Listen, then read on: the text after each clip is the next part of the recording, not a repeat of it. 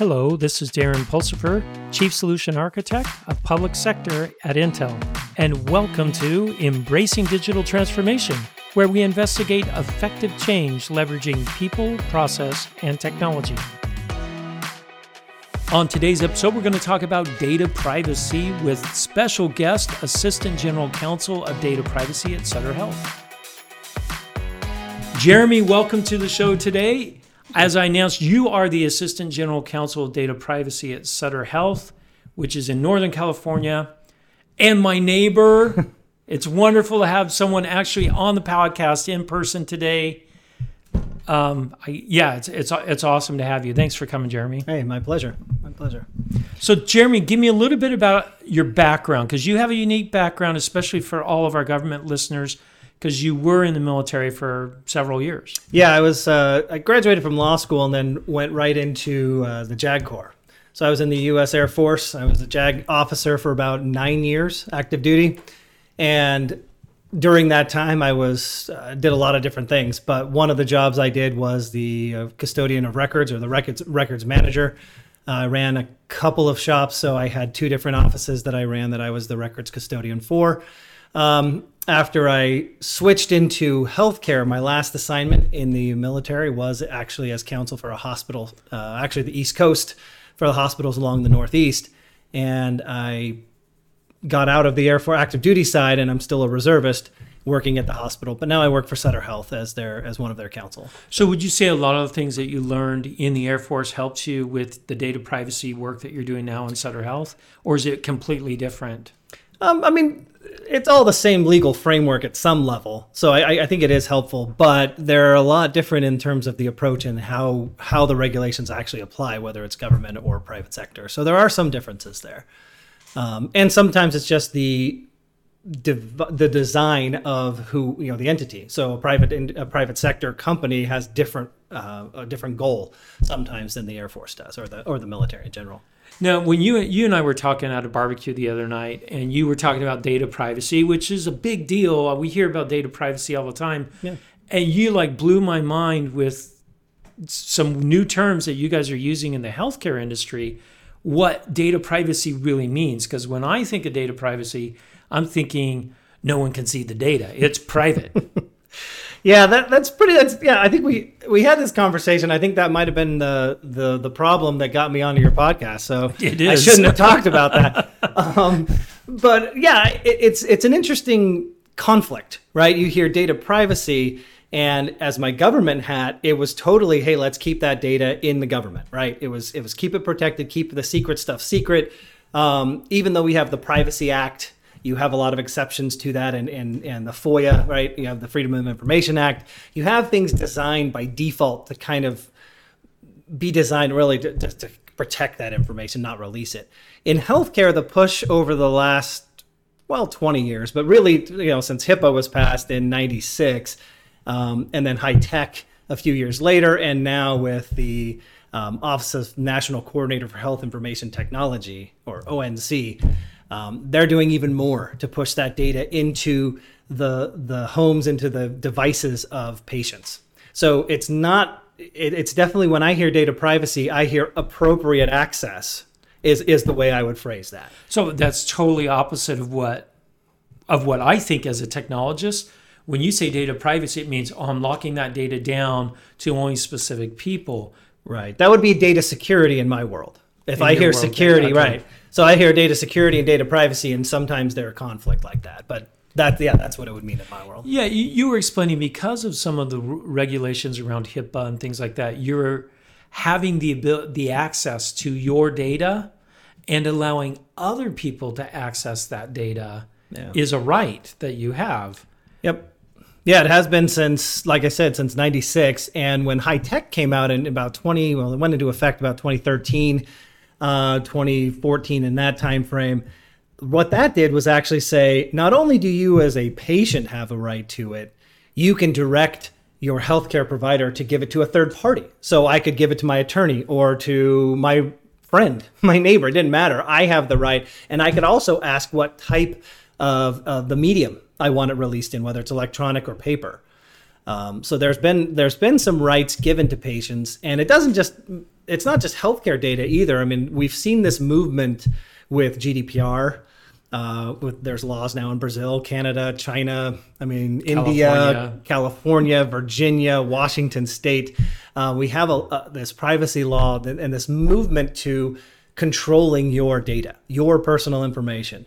And there are probably about as many laws as there are, there are that many definitions of what personal information is. So sometimes it creates quite a conflict if I have a patient or someone in Virginia, but California law is ruling, you know, the the ruling law. I, I, sometimes there's a conflict there, and I have to figure that out. So, yeah, the the the movement toward to privacy right now is really kind of more access, right, and and control from the from the individual.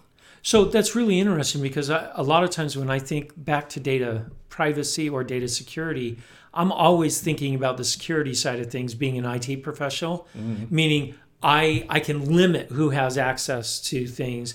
With data privacy, it's more than just limiting, it is making sure you can have access. Right. So it's yeah. opening up the doors. Right. Yeah, there's a there's an authentication or a verification of who has that access right.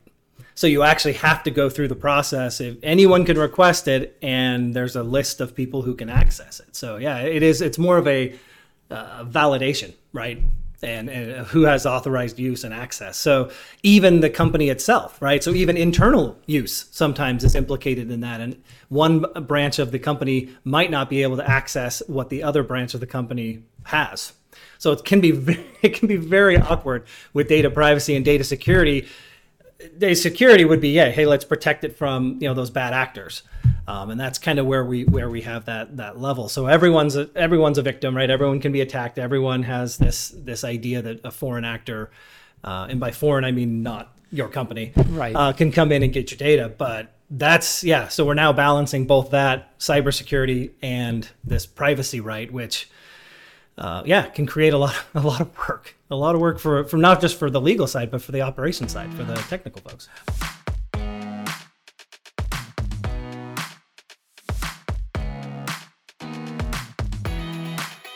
All right, so let's talk about the technical. You actually you actually work with your technical teams mm-hmm. pretty closely. Mm-hmm. Yeah. Right, like on a daily type basis. Yeah, had two phone calls a day with them. Sure. So and and how how is that? Are you engaged at the design uh, phase, or are you after the fact? How? T- tell me how you're in how you're working with your IT uh, professionals. I would like to be at the design phase more, to be honest with you, because I think that privacy by design concept really comes into play. And we do have, I mean, it's not just me. I mean, let's let's be real. There's there's a whole, whole team of folks who do this um, on the privacy side and our information security side, and I I work with them. So I'm not involved in every project, but I certainly am involved. Um, and all those privacy officers, all the information security officers, we have regular we have a regular cadence of meetings every week. We'll talk about different projects. Um, but no, I'm involved in a lot of different different aspects of the pre-planning. So I'll I'll come in and I ask them to to loop me in very very early on their planning because it makes a difference on how they built something. Um, you know, if the if the goal is to lock it down because it's not going to be health information, that's a totally different approach to how we do our medical record for example, and how we access the patient portal. so I talk to the um, patient portal folks quite often about things they want to do.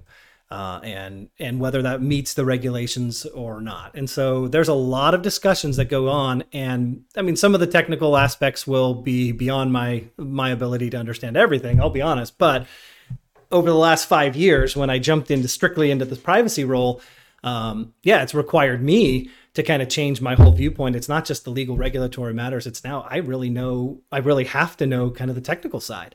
So I had to go get the CISSP, you know, that accreditation and, and kind of, you know, that and just work with with with those teams to kind of get me up to speed so I could be helpful to them.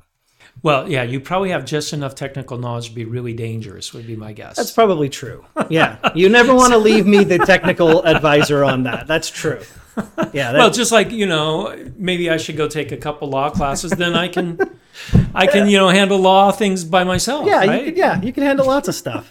yeah. I've already tried that. It didn't work very well. it's that way. Yeah, I mean, and, and that's I'm an advisor, right? I mean, my role as as a legal advisor is exactly that. I advise. Um, so we'll have a lot of questions come up about how to do things, what database what type of database, right? Is it just a SQL database? Is that going to meet our needs? Or do we actually, is there a cloud provider that can provide something? And so we'll have a lot of various discussions about how to set this up in a compliant way. So that's really that's really important. It sounds to me that you have your legal teams when you're going through this uh, engaged early on, mm-hmm. understand the technology. They can't just you know, well, the law says this you've got to understand the technology too. It sounds like. Yeah, um, some of us understand it better than others. Um, is the reality, and I'm one of the ones who have chosen, I guess, to try to get you know put my put my geek hat on and try to get in there and understand it. Um, but yeah, there are some contract attorneys who, I mean, by virtue of negotiating that contract, you kind of have to know what the product is, and so they'll understand some of it too but the ins and outs and working with all of the technology side of it is usually on on my my end. Wow, that's yeah. that's that's really fascinating. So, what would you say are the challenges, or what do you think the future is with um, data privacy, not just in healthcare, but do you see it moving beyond there? Because you you are in these conferences about data privacy mm-hmm. and about so where do you see things moving? Um, well, really, it's it's more about individual access. I mean, that's where I see the regulations. I see the push going. I see politicians and think tanks pushing to individual right to access. Right now, you know, all of the big companies, Google's and Facebook's and and whoever, they have options where you can go and clear out your data, or you can prevent them from selling your data um, in various ways. I think what I see the privacy um, aspect of it is is really going to change a little bit of how we track things. So cookies might not be a, as big of a thing, right? Those tracking devices, we might not have the traditional cookies that we've had or seen before. We'll have to have something else that helps those targeted advertisers or those behavioral advertisers to to look into. But uh, employment data, um, all sorts of other data, they're already regulated, and really what it means is there's a lot more room for individual engagement um, for individuals to try to control their data. Now, it's not an absolute right uh, in most cases. It, know, the company needs data to function, so they're going to be able to keep some data. But it is, I think, it's more and more going to be regulated. And in the United States, I think we're going to have more complexity and more problems before we have a standardization.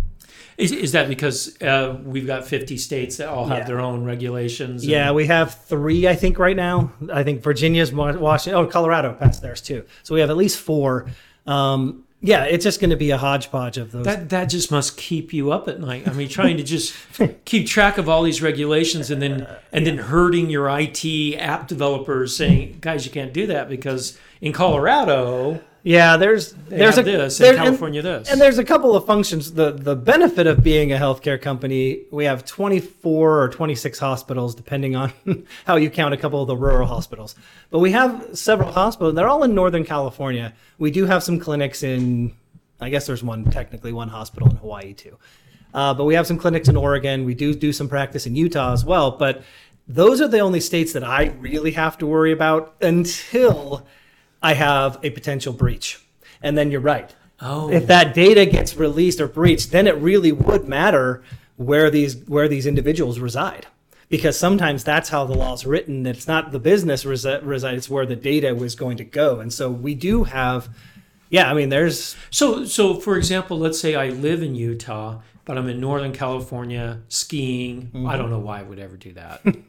if I live backwards. in Utah, I that's would stay backwards. there. Yeah, that's backwards. Yeah. All right. But I'm in Utah. I'm visiting uh, the beach in Northern California, and I hurt myself. I go to your hospital. Do the data privacy laws of Utah apply to you guys here in Northern California? Maybe.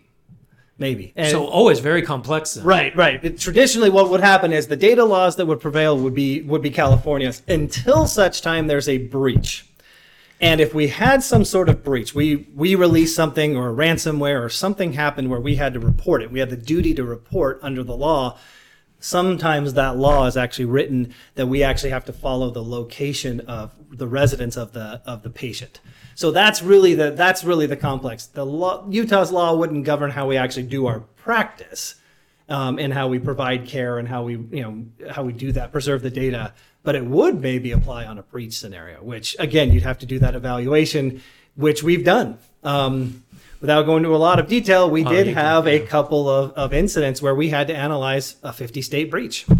And we had patients from all over that we had to analyze okay, who do we need to notify and who don't we need to notify?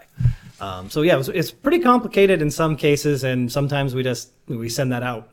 I'll be honest. Sometimes it just you know, we're going to pay for that service and get them to, to evaluate and, and that. So it so that that's a good point too. Sometimes if you don't have the knowledge in, inside both IT and legal, use somebody that does mm-hmm. understand mm-hmm. that. Yeah, and and there's whole there's a whole industry popping up around there. You see law firms who are who now are um, engaging lawyers, kind of doing my my type of work, where we have shifted our focus into the privacy and information security side.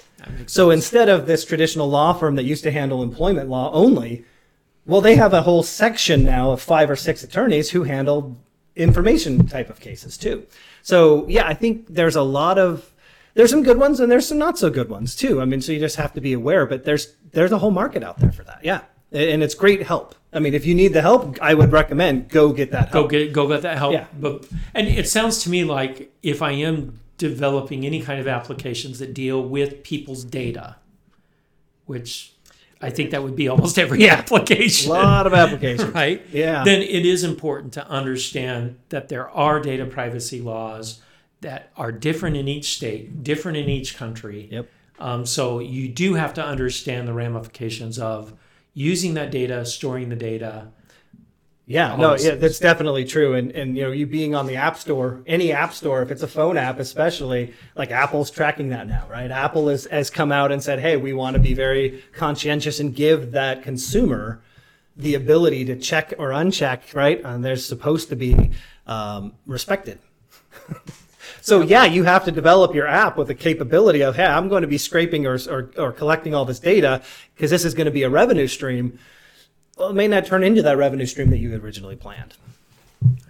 But yeah, it's all it's it's all up in the air. I think it's going to get more complicated before it gets solved and more more easy or easier. So, all right, great, Jeremy. Thank you for coming on the show today. I you I think you've enlightened a lot of us on just the concepts of data privacy. It's not what I thought David that was data security. So I learned something new all the time. Yeah. No, no problem. Thanks for having me, Darren. I appreciate it.